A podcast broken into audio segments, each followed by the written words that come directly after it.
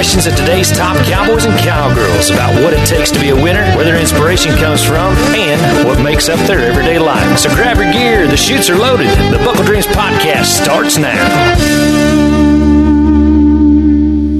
Hi, guys. I had the privilege of interviewing Dustin Bird. He's a three time all around champion of the Indian National Finals Rodeo, and he's been to the WNFR twice. So please enjoy the interview, and we'll see you at the end.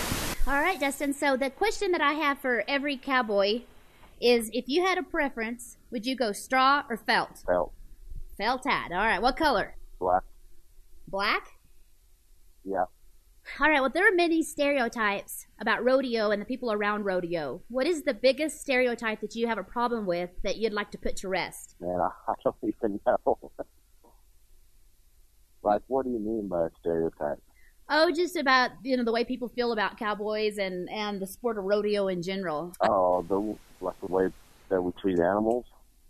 I don't like the people saying like we treat them cruel or anything because uh,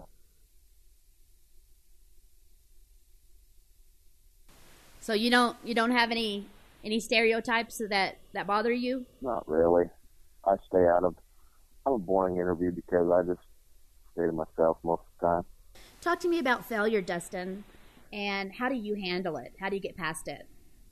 Um, well, everybody goes through some hard times and some dry spells, and uh, everybody has has to deal with it. And uh, man, I'm pretty positive. Try not to think about it too much, and remember what I have to work on when I get home, so I have stuff to work on, and I don't ever get too high or too low, so I'm pretty much the same all the time. Dustin, what would you tell a rookie that's starting out at the beginning of their career right now? Any piece of advice? Um, I think that's the biggest piece of advice is uh is their attitude. It's so easy to get caught up if you get go to one end to get arrogant, cocky, and overlook a lot of things. And before you know it, you're you hit rock bottom. And I just want to help you. I think you got to have a pretty positive attitude and uh, respect everybody. That that kind of keeps you going. Is your positive attitude, your whole outlook. Because sometimes it's going to be super hard and uh, with a good attitude you can get through all that All right, it says, you know, I was reading a bio about you that said that you had gotten your start growing up on a ranch. So can you tell us a little bit about that lifestyle? yeah i think it's funny like it's sometimes at schools i never went to i've went to three calf roping schools before and uh they helped me out a lot but like i grew up riding a horse roping we have a ranch have cows. Our neighbors branded we branded. I was always on a horse roping and well team roping was pretty natural then. And i can't look at somebody and tell them what they're doing right or wrong a lot of times because I haven't went through like the steps like a lot of people go through. Like for instance, like my partner Paul, uh, he grew up with Al Bach. We're just helping him when he got here, when he got there, and I just I don't really go to some of these places and get a lot of help. Growing up on the ranch has been been pretty awesome for me. Like I'm going home after this rodeo, and we're gonna brand and our neighbors brand, and it's it's a lot of fun.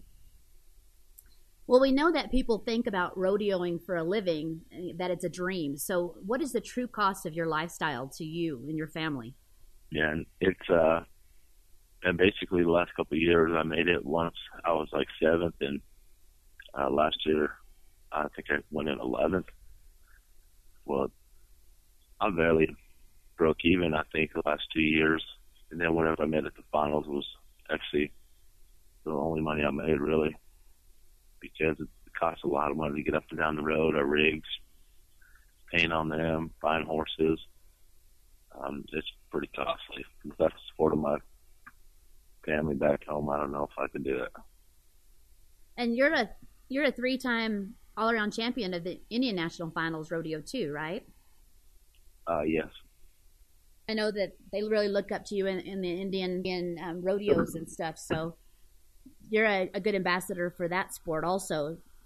Do you see any differences or anything that that you can you know bring from your experience of going to different associations that would would help promote the sport of rodeo?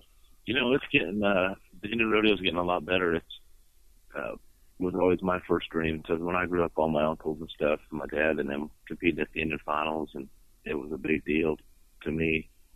And I still wear the buckle from the first time I ever won it in 2000, and it was a it was a big step for me, I think. And I've rodeoed in Indian rodeo my whole life, and I learned how to win, and I learned how to compete and handle everything from going to the rodeos. And like right now, I think it's a big deal for uh, there's three or four of us that making the finals every year, and then the young and the kids are getting to see it. And because when I grew up, I have nobody that made NFR to look up to. I rode it on that level forever, and I probably would have rode it there my whole life. But Derek Begay stepped up and he made it. Then Erich Rogers, and I rode there some of my great friends, and I realized that I could compete at that level. Some just from rodeo, Indian rodeo with them forever and so that's when I stepped out and went. Now Aaron Simmons and he's on the verge are making it for his first time. I think it's really uh, helped people realize that they can do it. Now, Dustin, is there is there a saying that really keeps you motivated daily? Do you go through a regiment that that helps keep you positive? Not really. I um, I don't know if I'm born that way or what, but like I'm, I don't know why I'm so positive all the time, but like I have a awesome family back home, and that's the main concern. They're uh, they're very important to me, more than anything, and uh, they always support me, and then that, that's why I get it. They they don't care if I win or I don't win or whatever. They're always there for me, so that keeps me positive all the time. And you've got four brothers, right? Aren't, aren't you're the are you the oldest? I am the oldest, and on my dad's side, I have four. My parents were divorced when I was young, and and my mom has a couple boys, and then I have a stepbrother, stepsister on my mom's side. You're an inspiration for the whole family. um, all the guys on my dad's side, they rope and ride and stuff too. So I'd really like to learn how, what you feel is the next step to growing the sport of rodeo for the pro rodeos, and, and where you think it needs to go in order to continue to grow. Yeah, the it starts in the youth. I think where they keep uh, the youth kids going and putting things on for them and getting them interested and giving them a chance to see the good parts of rodeo. I don't know. One of the things that hooks everybody up is is the people you meet and the hanging out with everybody. And we've been out here in California for two weeks and hanging out with the same people, and it's just like a big vacation. Really, people stay at the same places, and everybody has cookouts every night, rope a little bit, go to a rope and a rodeo, and come back and it's pretty nice around here.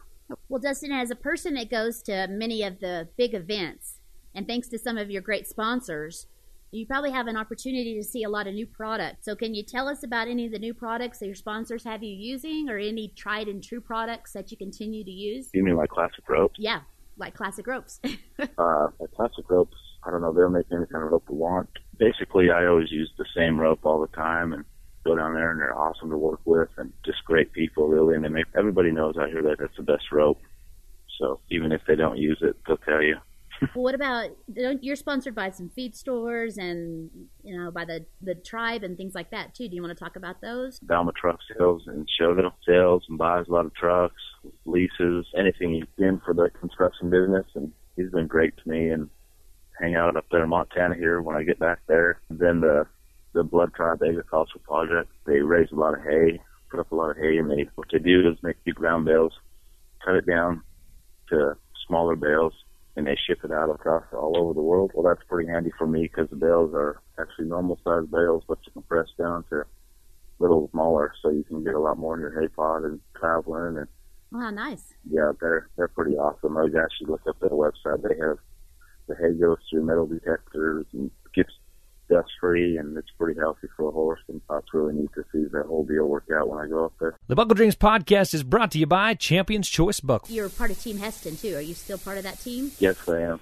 Okay. Well, tell us a little bit about Team Hesston. Uh, team Hesston, there's about eight or nine of us. I don't know. It's fun to be a part of it. But we went for a photo shoot in Las Vegas last year, all of us, and get hang out there for a few days. And we actually used Hesston equipment on our ranch and have for a long time and get a little tractor deal to them and it's pretty nice to be partners with such a big company like that. I don't know. I just appreciate them all and getting to know them on a personal side things instead of the business is it's a lot of fun hanging out with them and seeing what they do for a living and then they hang out with me and see what I do for a living and it's a pretty neat deal. How can people reach you the best? Is that Facebook page the only way that they can reach you or do you have Twitter handles or how would you recommend or even some of the kids that, that need inspiration from the Indian rodeos, how would they reach you the best? Just send a message on the Facebook page and then uh to be honest I don't do it, but like when something comes up like that then she'll send it to me and then I'll do it. But just look me up there and leave me a message and I'll get back to them like that.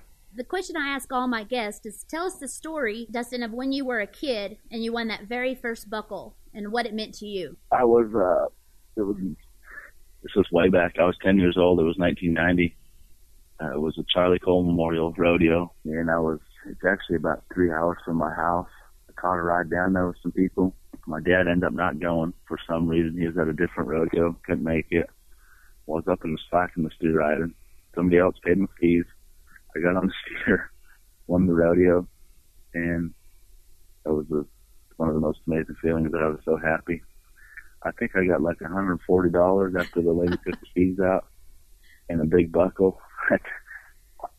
I was, I wore that buckle. I probably weighed six pounds and the buckle weighed about 10 of it. Well, that was cute. That was neat. So, okay. Well, Dustin, I sure appreciate your time. And, and for the final question today, I just, I'd like to get your feelings about what you feel is a definition of greatness. Someone said that they had, you know, that that they had greatness in their life. What, what would you feel like that definition is for you? Right now, uh, when I wake up, like I'm proud of my accomplishments and uh, like I'm trying to get better every day.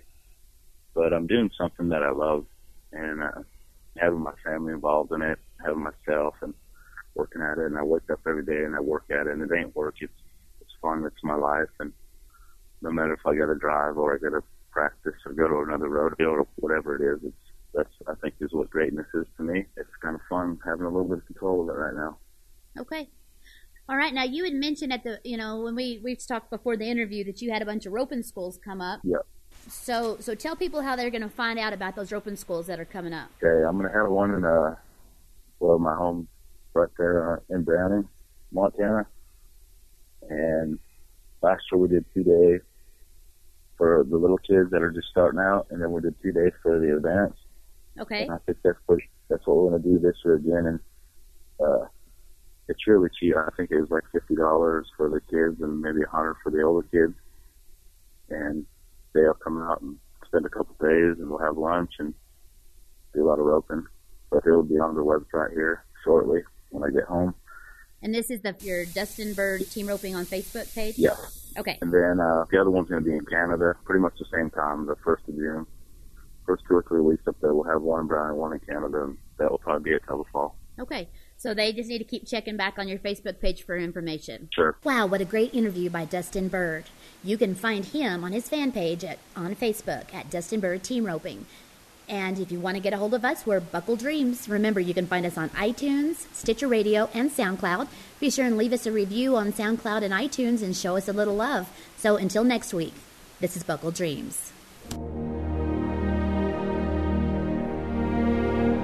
Now, being cowboys and being traditionalists, before we ever buck a horse, before we ever tie a calf, we pay tribute to the greatest country in the world. And we do that by flying the most beautiful flag that has ever flown over God's green earth Old Glory. And tonight, as I know, as each and every one of you are going to stand, I want you to do me a special favor. I want you to take your hand and I want you to put it over your heart. Now, you feel that? That's your heartbeat. That's not just your heartbeat, that's the heartbeat of hundreds of thousands of men and women that have fought and have died so that you can live in the greatest country in the world, the United States of America. You know, as we sit here on such a great weekend and we take a look around us and we look at our families that sit next to us, whether it's our sons or our daughters or girlfriends or our wives, we think about the great things that we're going to get to do and the privileges that we have as free Americans.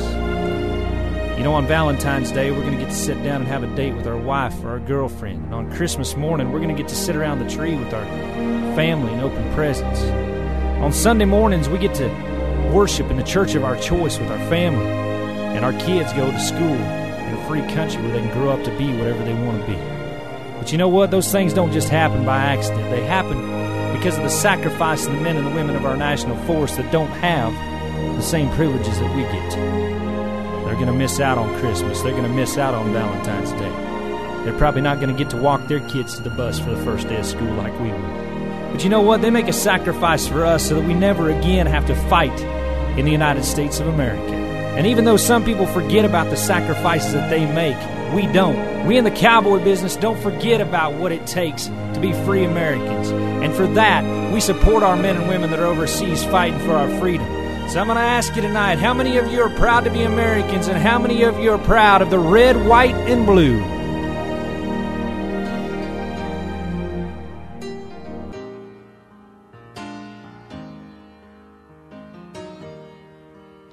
Now, one of the greatest freedoms that we share is our freedom of religion. Would you please join me in a word of prayer? Our gracious and Heavenly Father, we want to thank you for this beautiful day that you have given us. We want to thank you for our cowboys, our cowgirls, our livestock, and especially our fans. We want to thank you for your sacrifice that you made and give us a chance to go to heaven. Father, we ask tonight that you watch over this arena and you watch over each and every one of us on our travels home as well. And Father, tonight we say a special prayer for our leaders in Washington and especially for our brave men and women that are overseas fighting for our freedom. And it's in your Son's precious name that we pray. Amen.